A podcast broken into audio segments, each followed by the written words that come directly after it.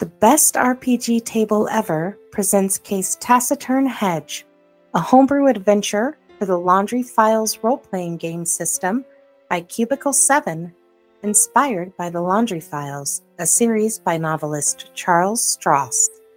While all of the adventures you will hear directly played in this podcast are homebrew, we do make reference to pre-mades from other sources, including Cubicle 7 and Delta Green, a supplement for Call of Cthulhu. We wish to acknowledge our sources and thank them for the many, many hours of entertainment and joy that they have brought us. Was going to be my introduction, except better words than that bullshit. Uh, better wor- words than that bullshit, I think might be a better podcast name. That is a great title. Better words than that bullshit. You know that feeling you get sometimes? The one when you wake up from a sound sleep and you're certain, even though it's completely dark, that there's something standing there beside you. Or maybe it comes over you when you're in a wide open space. It seems like you should be safe, and yet you know there's something watching you, waiting, studying your every weakness. Some people say it's the leftover part of our lizard brain, an evolutionary bygone that never went away, something that kept us safe when we were coming out of the caves. Some people know the truth, that it's there still to defend us, that just because we can't see the glint in the monster's eye doesn't mean it's not there.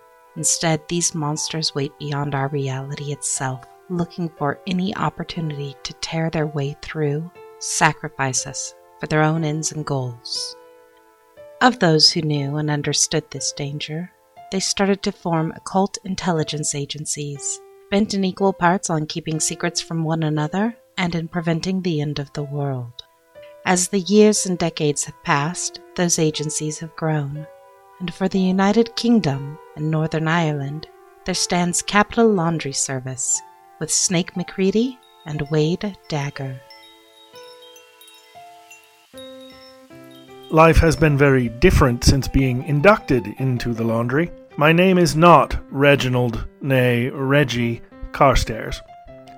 Reginald Carstairs was the name of the man who filed the insurance claim I investigated, the one that led to my induction. When Human Resources asked me to choose a name, I could not think of one other than his. I'm not creative, you see. Never had much use for imagination. I muttered another man's name because it was all I could think of when asked who I was going to be. Reginald Carstairs' mother had passed away under suspicious circumstances. She drowned in the Thames. Only she didn't. Intake made sure the inquest labelled her cause of death as accidental drowning, but her son, Reginald, knew that wasn't the case. Reginald Carstairs knew his mother couldn't swim and was deathly afraid of the water, even on holiday. So Reginald Carstairs hired a private investigator to look into why the insurance claim for wrongful death had been denied. Velma Carstairs heard the pipes. She resisted their call for days, for weeks, before succumbing to the fishermen and making her way to Riverside. No one could have prevented her untimely death at the young age of 58. I saw the fishermen. The journal itself wouldn't have been enough to provoke my recruitment, I don't think. The story of the pipes, the sound of their warbling notes lilting up from subaquatic depths might have been. The eyes, the luminous bulbous saucers peering up at me from just under the surface, no more than two feet of the water. I can't say they were malevolent. Am I malevolent when taking a plate of fish sticks out of the microwave oven? Are the men crewing the trawlers malevolent when baiting the hooks, casting the reels, throwing the nets into the sea? Is it malevolent to seek sustenance? I may have to rethink what I eat. Remembering Velma made me aware of the tensions within the muscle structures behind the black pearlescent eyes, within the fins, within the tentacles that were bracing against water to push off like a person would press against the starter's blocks to launch into the hundred yard dash. That second's awareness is what saved me from the hook. I hurled myself backwards with the same spring as the black pearl piper launched himself upwards. I fell, of course, I am not under any illusions that I am an agile man. I kicked at the stones, scrabbling to find purchase to propel myself backwards. Clawed tentacles whipped over the edge of the sculpted embankment. The black pearl piper seemed confined to the Thames. A tentacle slapped stone between my ankles as I scrabbled backward, striking with enough force to chip a fragment of cobblestone from the ground. That fragment is in my coat pocket now, a reminder of what might have been had that claw at the end of the tentacle struck home less than a meter to either side of where it did. Instead, I scrambled backwards and continued scrambling until my back was against the building some 15 meters from the embankment. I hoped that was far enough, but the fisherman's hooks hadn't struck any further inland than that first blind grasping. I watched it, three, four of the ropey tentacles striking simultaneously, grasping for prey, slowly accepting that I'd slipped the line and gotten away. I hope it was enraged. I hope it wasn't an expert at its craft, knowing another would follow the pipes. But I suspect it is, and I was the lucky one to have thought of Velma at the critical moment. Reginald Carstairs. That's who I'm not today. On the first excursion, Mr. Dagger and I shared without the rest of the team, we were responsible for the induction of a team of recruits who had witnessed something otherworldly, and Wade was explaining to them that they got to pick new names. I reacted with shock and surprise. A new name? You don't you don't have to use your own? So that day, I submitted a request to change my name to Snake after Mr. Kurt Russell's portrayal in both Escape from New York and Escape from Los Angeles. A few weeks later, I decided I wanted another. I did not want to be Snake Plissken, but I also adopted the last name of one of Mr. Russell's iconic characters, that of R.J. MacReady in John Carpenter's The Thing, which seemed much closer to what we deal with on a daily basis than did Escape from both New York and Los Angeles. So today, in honor of Mr. Russell and who I would like to be, I am referred to as Snake MacReady. Grew up a poor hoodlum in a tower block in South London, Croydon.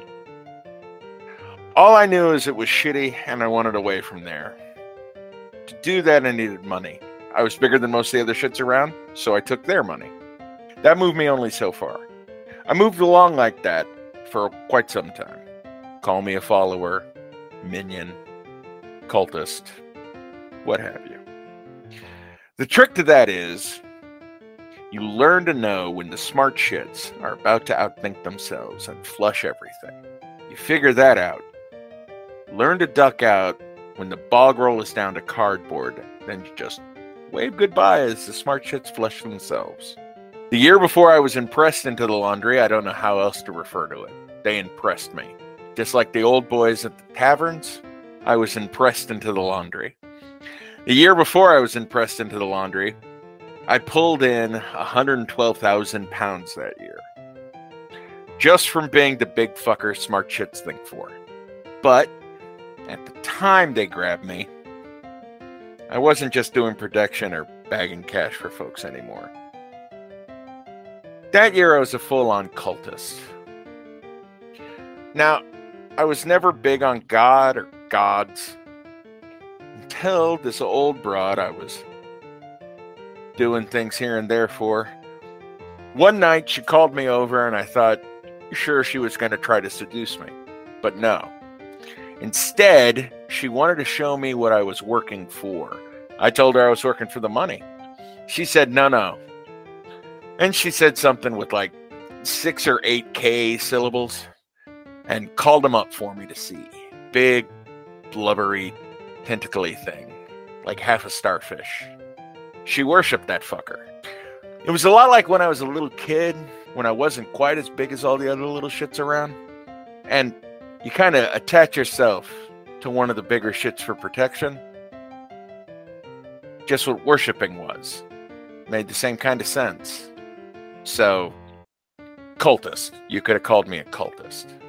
Still, I knew how to steal shit and intimidate people. So, I just kind of fell into it. I, I was never a big believer. It just made sense at the time and the people. Call it a bad crowd I was running with, or, you know, no clear.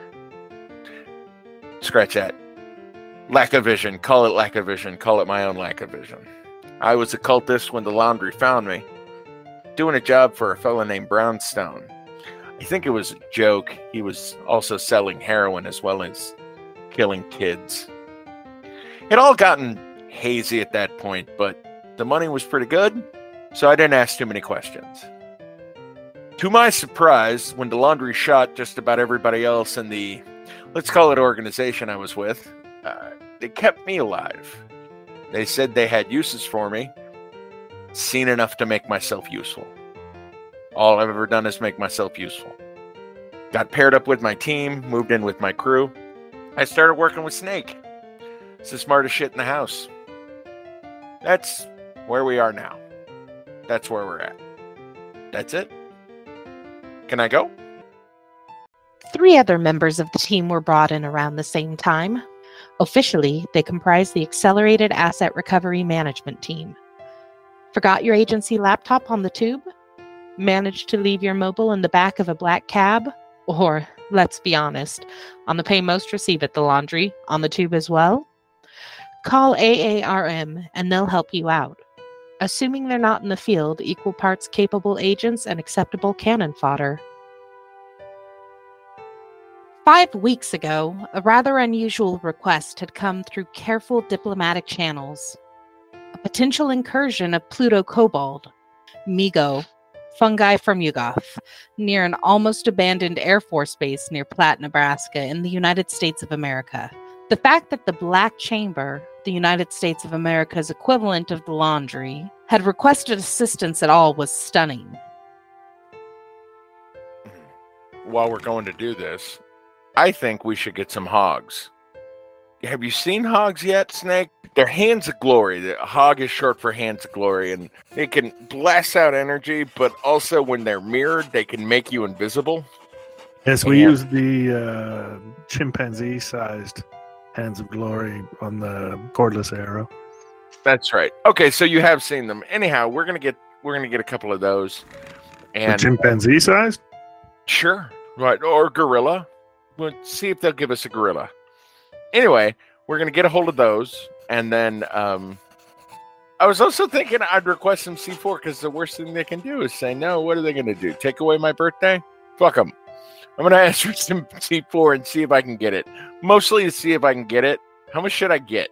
Or what's a reasonable request that you don't think would be denied? Two something? Two kilograms? We'll get two kilos. Two kilos. Two kilograms. I don't yeah, like two kilos. Kilo. Uh, well, see, I'll just ask. That seems like a nice round number. They won't give it to me. Come on. What the fuck? Why? Why would they possibly? I haven't even trained to use demo with them. I. I mean, I know a little bit. Of,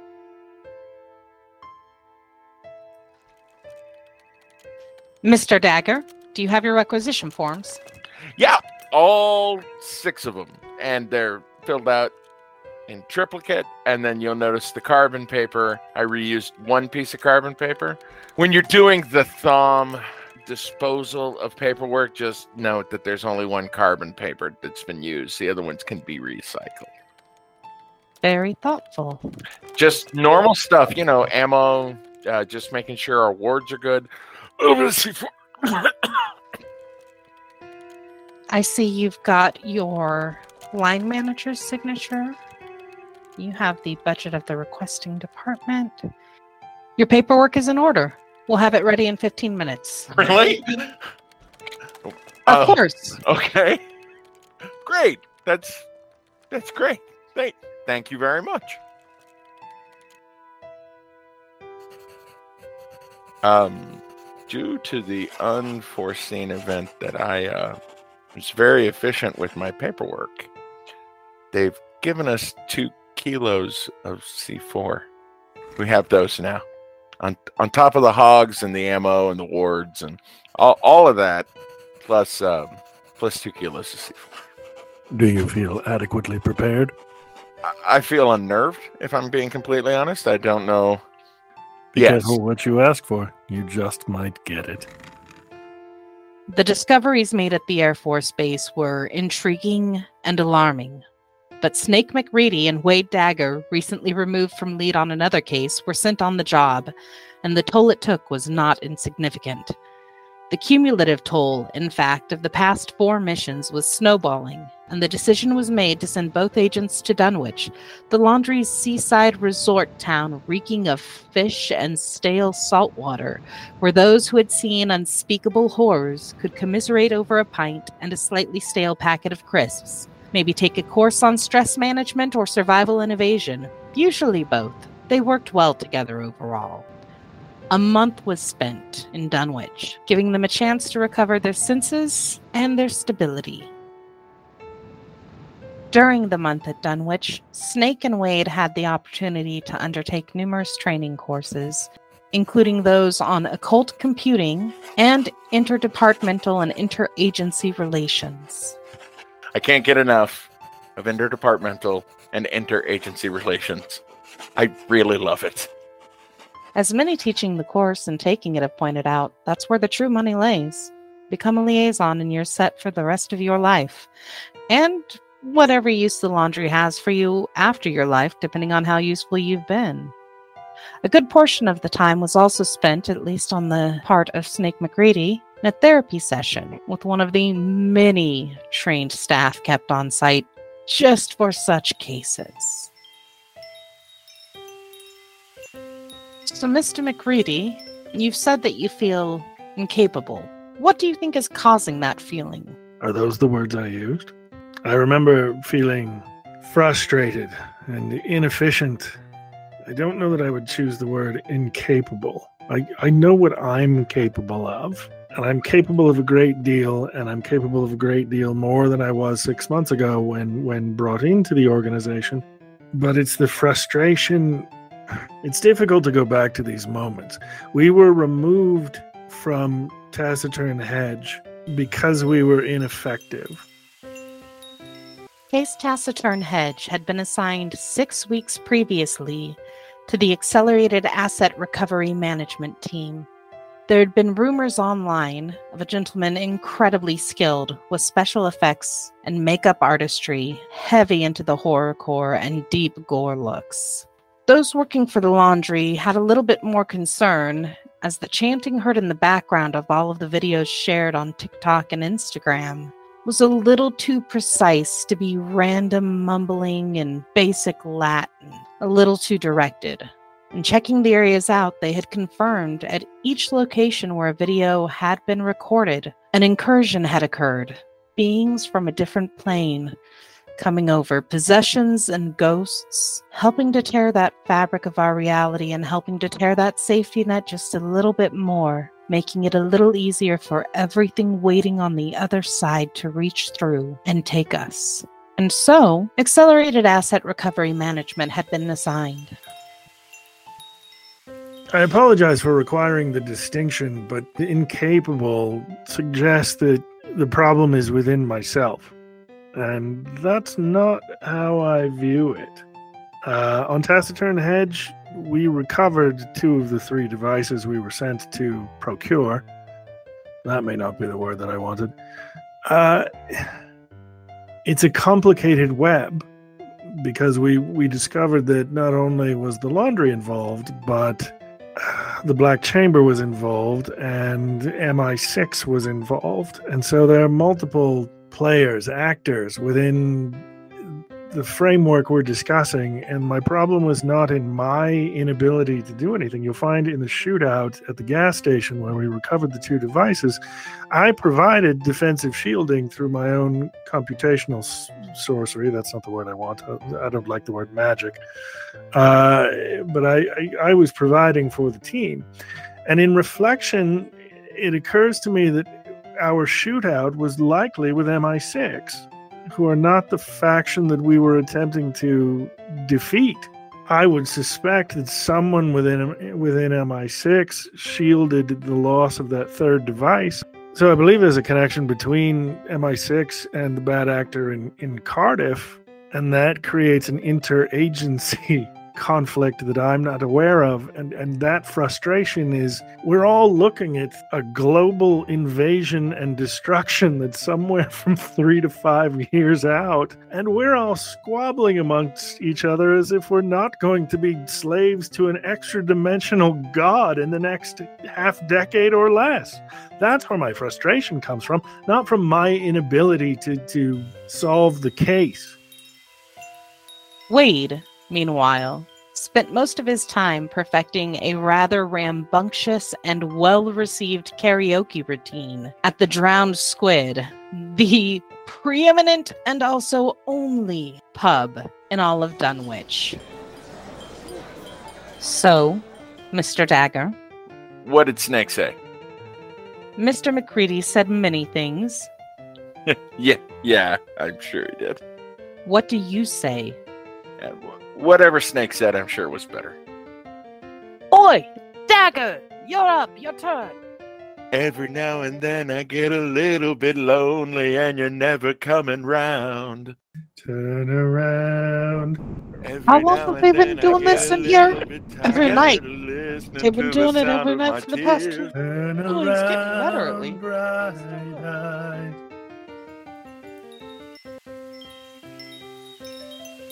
You mentioned Black Chamber involvement and a shootout at a petrol station. Care to elaborate on either of those? What would you like uh, elaborated on? Um, the team picked up a tail, and I was on my computer, and they suspected that the tail had hostile intentions. I don't know that we had evidence to that. And the team opted to confront the tail at a petrol station.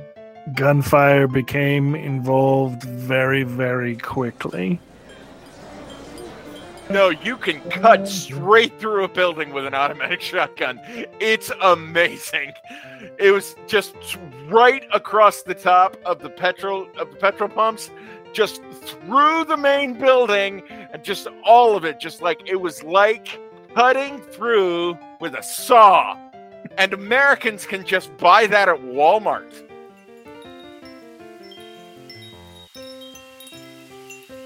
It seems you prefer more subtlety in your work.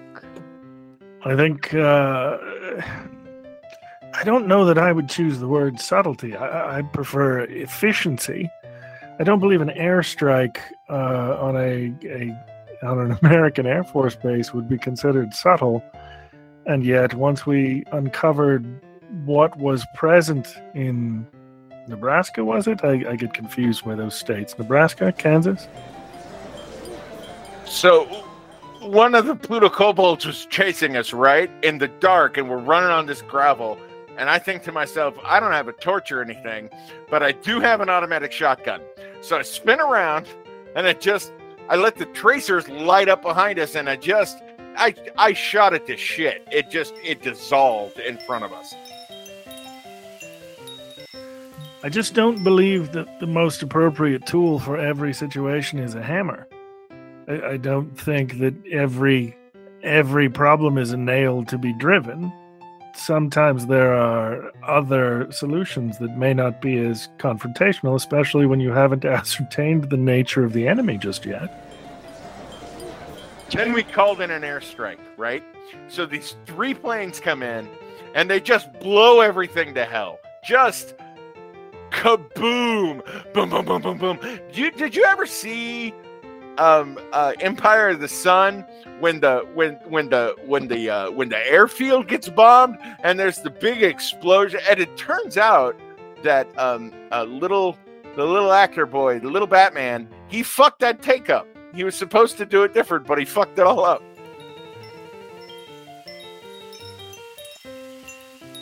I'd like to clarify that uh, when we were on Migo hunting, uh, as we arrived, I pointed out the presence of a helicopter because I had a hunch that that's how we would be departing the area. But more importantly, we didn't call in the airstrike. Uh, we reported back with video footage of what we had found, and we were told to evacuate immediately because an airstrike was impending. That wasn't our call. That was Miss Dietrich's decision based on the evidence that we sent her. So at that point, uh, we had not chosen the hammer with the exception of defending ourselves. The hammer was chosen by Miss Dietrich to resolve the situation as we escaped. Could you tell me a little more about the video, the evidence of what it was you found that caused such a response? So we look inside the hangar, and just off the hangar lobby, I don't know what to call it, just off the hangar lobby, we look in, and it's fucking Pluto. It's just, it's Pluto in there, and we could, like, the gravity's fucked up, and everything's cold, and it smelled like frozen pork. And, and, uh, it takes us a couple of seconds to realize it because, you know, I've never been to Pluto, but like like it takes us a few seconds and we go, "Oh shit, this is Pluto." So we go like there's and there's dead guys and there's there's big fungus monsters. It was for reals fucked up. It was it was for reals fucked up. And oh shit, um peanuts. They're on the I, I'm I, I got it. I'll clean it. So when we looked into the hangar, there's uh, our assumption was we were looking at what we can only describe as Pluto. Uh, I mean, I, don't know that I could see as much space as I could if I were standing on the surface of Saturn or I'm going to say Uranus.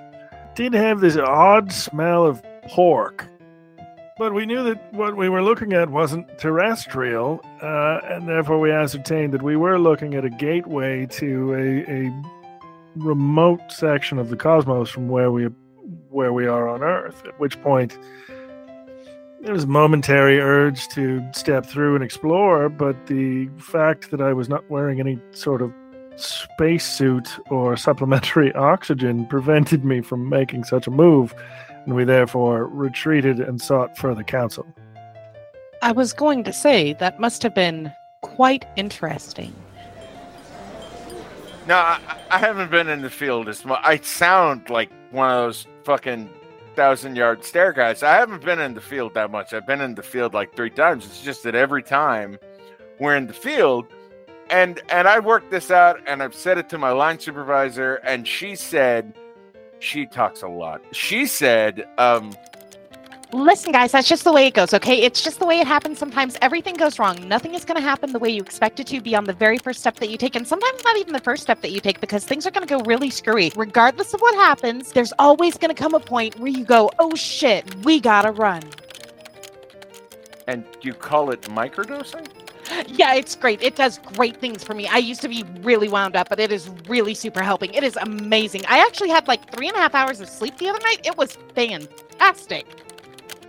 So there there comes a point, like my line manager says, there comes a point in every mission uh, where it's running and screaming time. It's it's it's like right after you figure out what it is you're facing, or right after you figure out what it is the bad guys have planned, there's a moment where you're just balls out running as fast as you can, waving your hands over your head and pushing elderly people out of your way. It's just that balls out moment, which is what happened when we found the Pluto gate and tore off. I don't run. Uh, running is. Uh I want to say it's unbecoming a citizen of the British Empire, but that seems overly reductive and simplistic. I walk aggressively. Uh, the, the term might be power walking, but I don't. I think the word power is somewhat unattractive. Uh, we looked at what we were facing. Um, we took video evidence, we documented. Uh, we began to leave because continuing in would have been life threatening. At which point we were, let's say, accosted by the Mi-Go. And as we retreated in, in my power walk, Mr. Dagger laying down suppressive fire, it, it was somewhat poetic. the way that the utter blackness of, of the night was illuminated by the tracer rounds Mr. Dagger was firing, and we could only see the approaching Migo, the aggressively approaching Migo, in the light of the tracer rounds as they flashed from his muzzle, from the muzzle of the automatic shotgun. Wade doesn't fire tracer rounds from his mouth. Blew it to shit. Uh, Our other team members, the ones who are with us on uh, Taciturn Hedge, Mr. Jack, uh, Mr. Knowles, they're very, very decisive, and they and they make decisions from a perspective of someone who's been a part of the laundry for much, much longer than I have. And I would suggest that I defer to those decision making processes when I'm with them in the field, just as I deferred to Miss Dietrich uh, once we had documentation of what we were viewing. Perhaps that's a flaw in my own character that I should uh, be more decisive and make those choices, but I'm not sure the laundry wants me to make those decisions. I have to ask, you mentioned a helicopter you noticed on the way in. I must admit, it feels like Chekhov's helicopter. It did to me as well. As we arrived, I was looking for the exit strategy should things go badly, because the more prepared I am for exit, the less likely I am to have to run. And I noted the helicopter and I pointed it out and I said I would suggest that would be an excellent exit strategy and we're likely to use it. So, yeah, yes, Chekhov's helicopter is an apt label for it. Literally what Snake called it when we saw it. called it Chekhov's helicopter. Do you know what that means, Mr. Dagger? Uh, um, that's the guy from Star Trek, right? You were able to extricate yourself and return safely here and, and to Dunwich.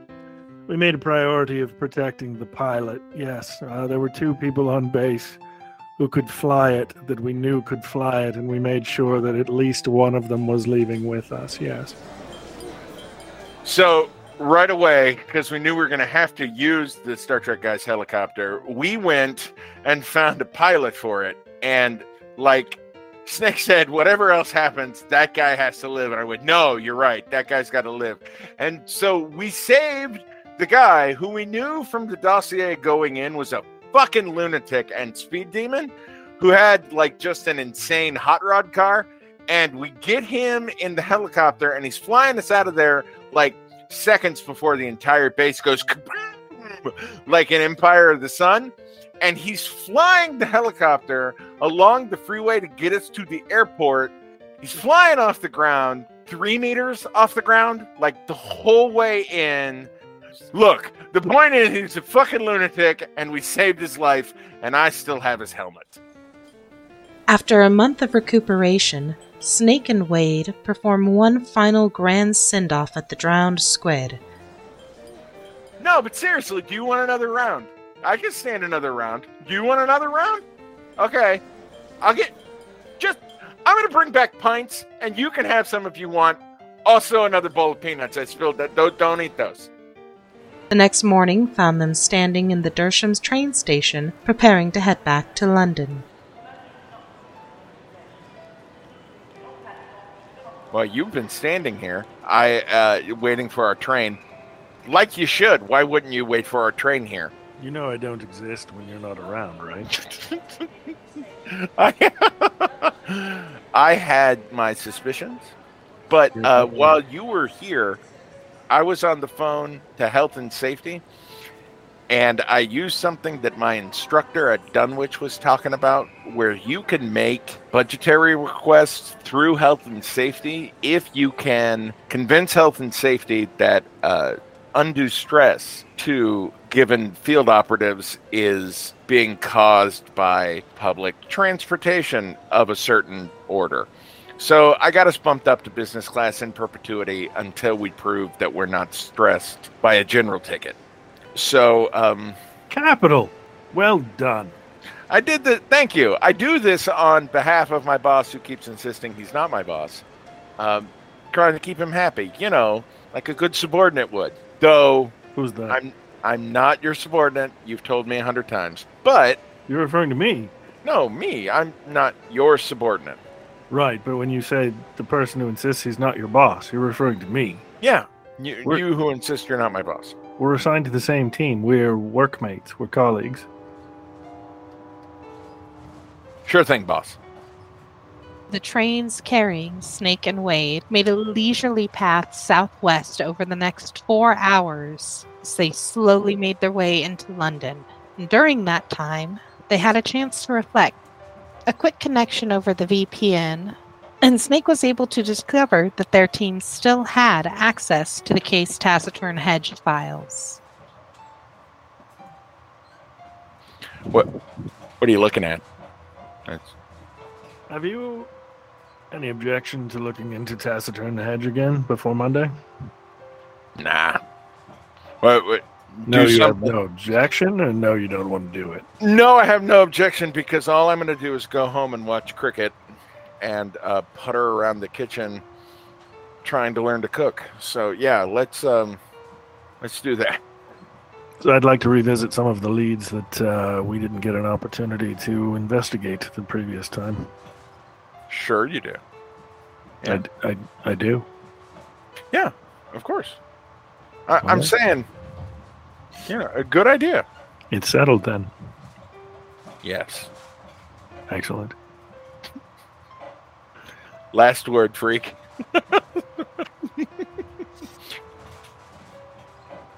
Ace Taciturn Hedge files had been updated while Snake and Wade had been on their rest and recovery, mandated by human resources and health and safety alike. While the updates were sparse, what they could find was alarming. The number of incursions throughout Cardiff had drastically increased. Chatter from Thursday evening said that something was going down within 96 hours reading this Saturday morning and realizing how much time they had already lost put a different spin on things.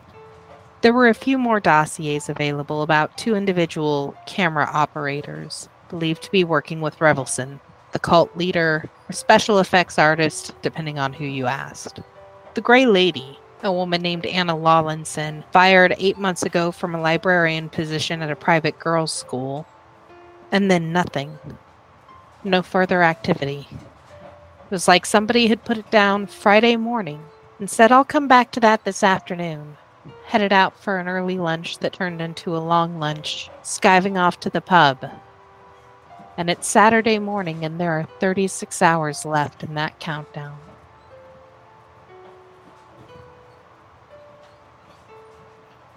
Our initial point of investigation was the social media accounts we had been made aware of the gore makeup, the people present, the number of spectators, number of followers to those accounts. Okay. Okay, look here. On social media, he's got all these finger puppet accounts that are following him and commenting and, and liking and sharing shit. But then they get deleted as as finger puppets, and so like you can't hold any data on him anywhere. Like, you see what I'm saying? Perhaps it's rather pulp fiction of me, but my assumption is in an, in an investigation of this nature, you want to look for patterns. Whether the patterns in the data or patterns in the. Sure. You can look for patterns anywhere, really. They're patterns. They're and the human mind's really good at recognizing them, so we'll I find mean- them. In this case, I've taken the physical locations of the incursions as as determined by the laundry's report on their magical energies. And I've attempted to take that shape and treat it as a pattern. And in doing so, it seems like these incursions have happened in the in the shape of the symbol of Avon. Like the makeup company? No, that's Maybelline. Oh. Okay. I, I was actually talking about Avon, but okay. As in where the bard is from? Stratford upon Avon? Sh- sure. Wouldn't it be Yeah. amazing if it was Stratford upon Avon and that Shakespeare himself was a cultist writing about. Well, He didn't write all those. Queen Elizabeth wrote all those. No, no, no, no. She she didn't. She didn't have the background. She no, she wrote all those. I read a book. I, re- I read it. Well, I read it. Okay, I no, read an Edmund article. de Vere. I read the beginning of an article. Queen. Queen, read-. It's not Queen Elizabeth either. It was. It was King James. No, no, that wrote Shakespeare's plays. It was Queen Elizabeth. Right. No, it was Edmund de Vere. I'm done. Stratford upon Avon.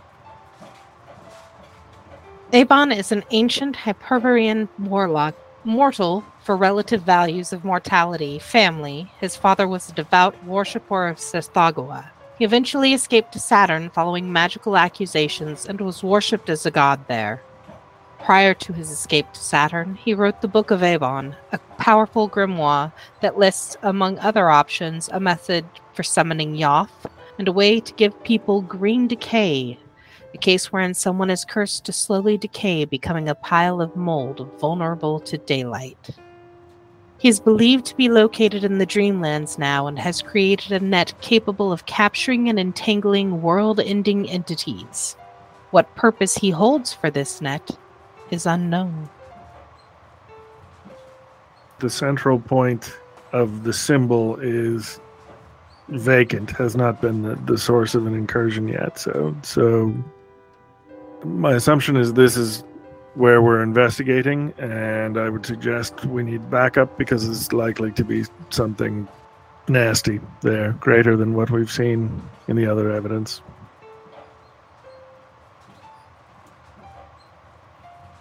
The research had taken all of Saturday afternoon and well into the evening. Every indication said that the warehouse found abandoned in that central point of the symbol of Avon was the next spot that would see something horrific coming through. You're trying to scry on that place with the warehouses? Yes. I've I've I've taken a look. I mean, uh, since I've cross-indexed all of the other incursions and discovered this central location that has yet to have one, I attempted to take a look at it magically and encountered resistance. It was difficult. So I zeroed in using technology, using Google Maps, and discovered at one point there was a tree That big creepy tree. big creepy tree, but it's no longer there. It's been It's like- replaced with a shed, and I can't scry within the shed.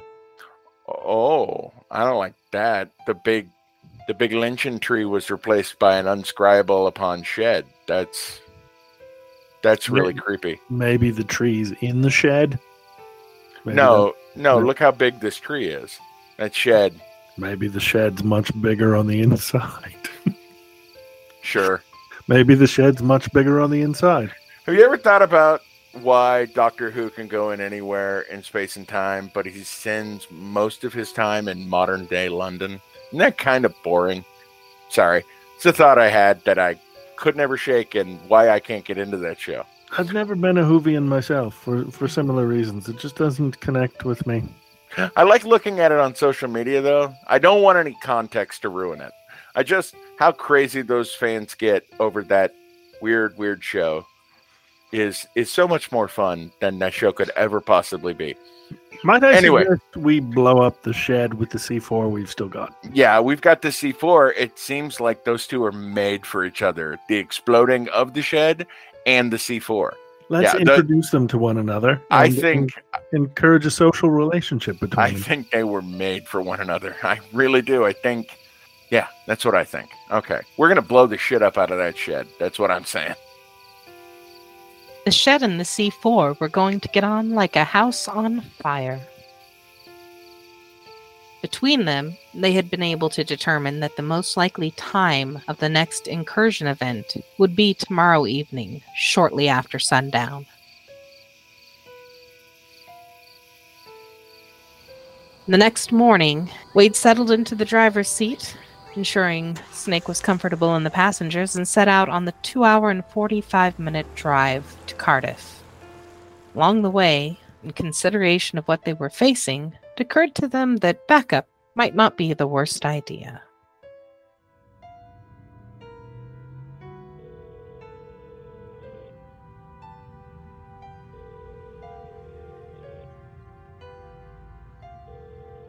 Dietrich.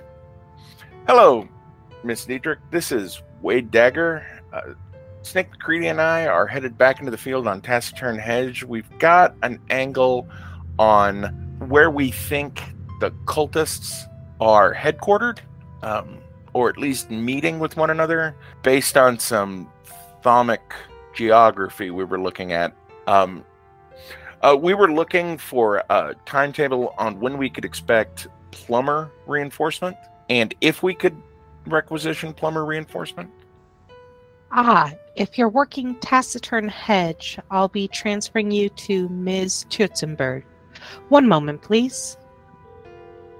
Oh, hey, Snake. Um, take over this phone call. Take. They're transferring me to Ryoki. I need you to t- take this. I can't take this. I can't talk to her on the phone since I ended that one phone call with, "Okay, I love you." I don't love her. It was just like I was talking to my mom, and I said it out of habit, and I'd like not to repeat that.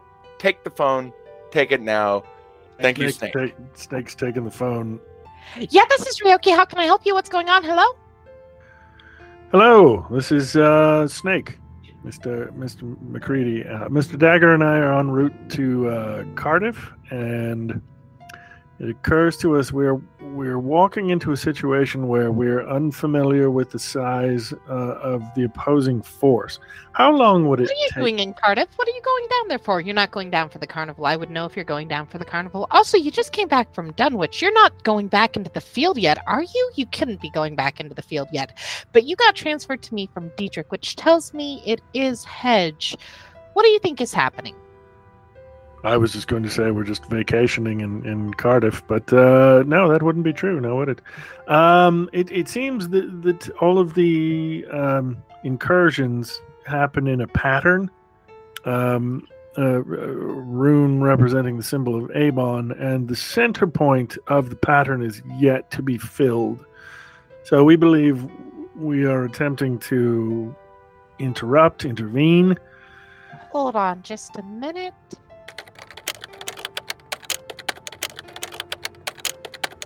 Oh, Eibon, I thought I knew that name. Oh, that is not good. That is really, really not good. You think they've got cultists going on down there? Do you think it's just a meeting place or do you think they're planning something? You said you were tracking things and there's a central point for the incursion. Is that where you're headed? Where is it exactly? Was it Cardiff? That that is where we're headed. Uh, we're hoping we're in time to prevent some sort of ritual sacrifice uh, and whatever incursion they're trying to make happen at that location. Our question is: Should we meet an overwhelming opposing force? How long would it take us to acquire backup? Well, you're almost definitely going to meet an overwhelming force, especially if it's just you and Wade, but that's okay. Overwhelming forces are okay. Here's the deal. You remember what I told you before we sent you on your first mission, right, guys? And the deal with that is there's always going to be a point where everything falls apart and you have to run. There's no problem with running. Running is totally okay. It's fine. It's fine. If you need backup, though, which you're definitely going to need backup, it would take me about 20 minutes to get a team of plumbers out to you. I'd say 20, maybe give it 25 in case some of them aren't as much of a speeder as me. I don't know. They don't really pay attention too much, so I don't know. 20 minutes. Let's say 20 minutes. 20 minutes sound good? How far away are you? About forty minutes. Oh, that's good. It'll give me time to give them a little prep time. All right, sounds good. Give me a call before you go in. Will do. See, every time she's talking, it's a mile a minute, and all I'm thinking the whole time is just shut up. Just you said it. You only have to say it once. Just shut up. Which is exactly how I feel when I'm talking to my mom. The remainder of the drive was spent mostly in contemplation of what was coming up before them. When they arrived at the city blocks that surrounded the abandoned warehouse, the overall impression was one of grime, neglect, and just a little light criminality. The plot of land that the warehouse itself sat on was surrounded by a chain link fence, eight feet tall and topped with three separate rows of razor wire pointed out, clearly meant to keep invaders from scaling the fence and trying to get inside. Even from the exterior, however, in the early afternoon sun, they were able to see that the floors were sagging for both the third floor and the second floor. There were holes in the walls. Everything about this place says go away. Doesn't that make it ideal for a ritual sacrifice? Yeah, it would appear to. In the early afternoon, the area was fairly quiet. Mostly parked cars, plenty of tires covered in cobwebs, and tickets for parking violations piled upon the windshields. As Wade and Snake surveyed the area, they decided to split up. Snake going to try and get a closer look at the building itself, and Wade trying to get an eye on the shed. Firing up his iPad and numerous applications that had been reinforced both through the laundries and Snake's own magical abilities, he began to take a look at the building, relaying the information he found there to Wade through their earpieces. So it would appear that uh, the structure itself has been altered to facilitate their activities. It looks like the floor, which is concrete or cement, has been carved with symbols and patterns. There is an altar that also seems to be part of the floor itself. So there's nothing really to break. If we were looking to disrupt the summoning circle by brushing away salt or something like that, you really can't. It's the it's the structure itself that has been made into their sacrificial ritual location. Uh, I'm over here looking at the shed, which is also shielded. I'm going to apply a little bit of Walter Koenig's C4 now and set up some charges. As Snake and Wade were sharing their discoveries with one another, both of their phones buzzed briefly. A text from Ryoki backup ready, call when needed. There weren't enough people here yet. More importantly, the right person wasn't here yet. An hour passed, and then another, and a third, as groups showed up, clustering off into pairs, taking up positions in alleyways and on benches and on front stoops and porches. Have you noticed all 14 pairs, all 28 of them, are wearing the same gray sweats with the yellow stripe with the symbol of Avon on them? Snake shows Wade his iPad where he has designed the glamour for the two of them because they've got the option to go in invisibly carrying the uh, Gorilla Hands of Glory, but um, Snake wants the backup that they can assume the appearance of cultists. And so his design on the iPad includes the sweatpants with the gold piping with the symbol of Avon on it. it's just it's just proof that the gig economy and social media presence has hit even these people too. Branding is so important, even for the cults of the Squamish Elder Tours. It feels like we, we we need to track the garment itself. Somebody's making these. I know six Asian sweatshops. They'll do you all sweatpants, whatever design you want on them. I I, I can get they you, have to be? Why do they have to be Asian? They happen to be Asian. You said you know six Asian sweatshops. I did. That seems discriminatory. It happens to be the people doing it, in Couldn't Lo- you I, be it's, six sweatshops? it's it's South London. I don't know what to tell you, Snake. It's just the people who run sweatshops in South London. What? You, look, I didn't. I don't judge me. I don't Yeah. like your tone. I don't Yeah. care for you. You are not doing a good job of saying colleague. You're doing a very good job of saying subordinate right now. I want you to be aware of that. Okay. What? Excuse me? I'm, trying to keep you safe in this new modern era. noises, vague noises. Okay, vague noises.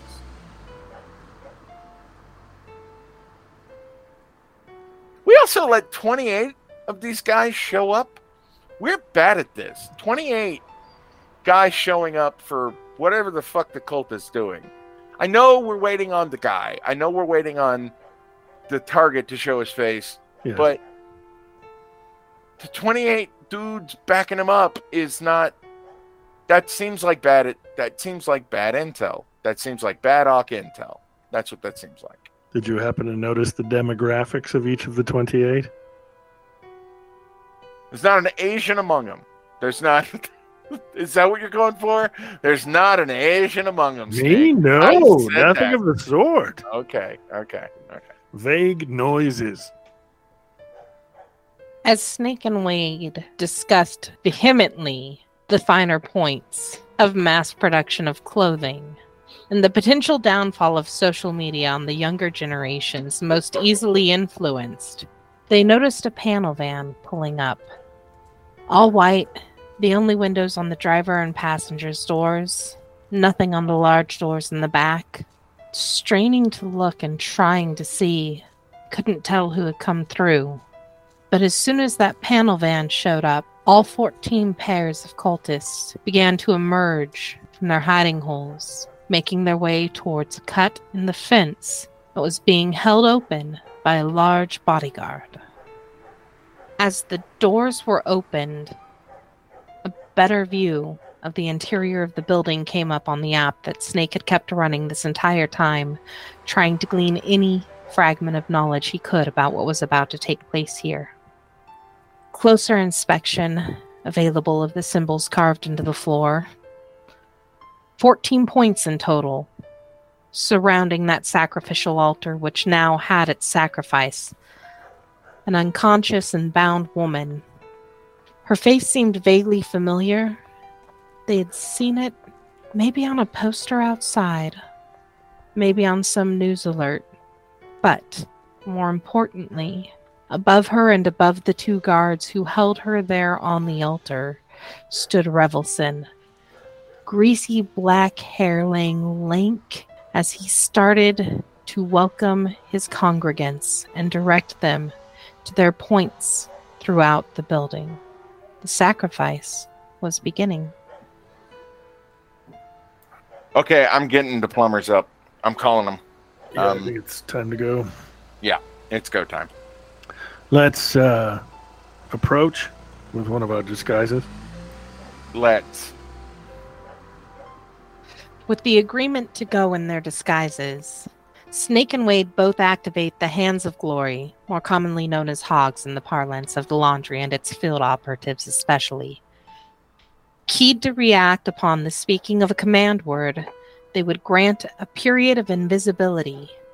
The mirrored bases affixed to them also allowed them to double as a weapon. With the command word spoken, Snake and Wade went invisible and made their way to the cut in the chain link fence through which the cultists were moving. As Snake and Wade approached the fence, Wade pauses, looking towards the corner of the lot, the shed there. Uh, time for that shed to die.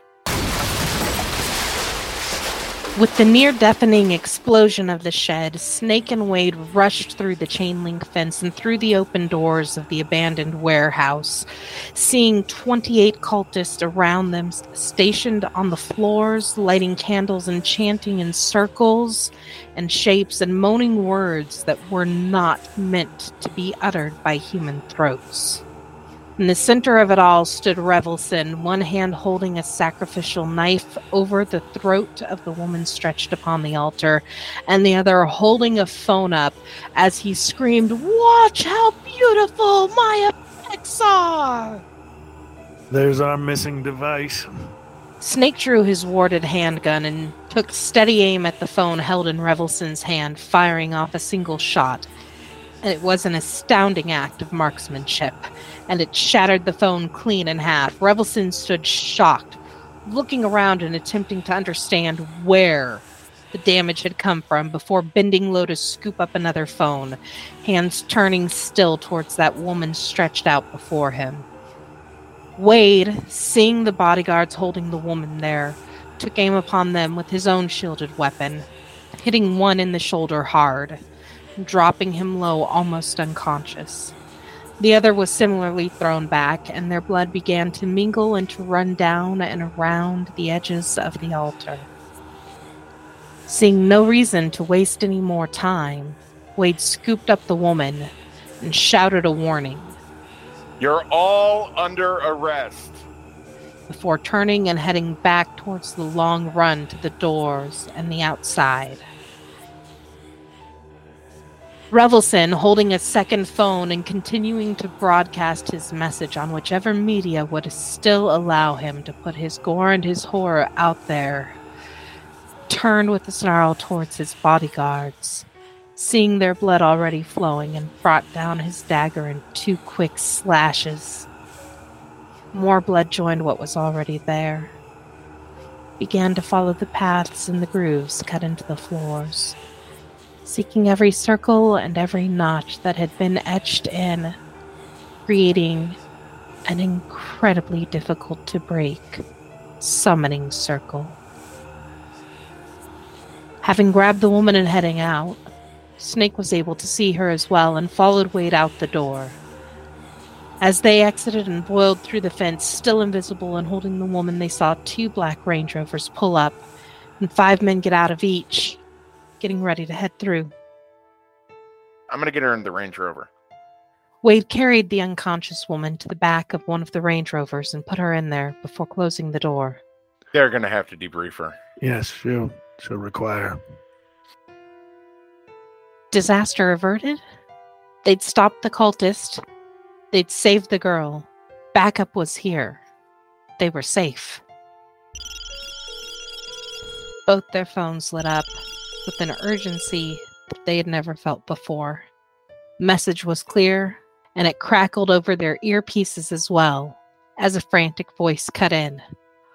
All agents, now! We've got Anning Black.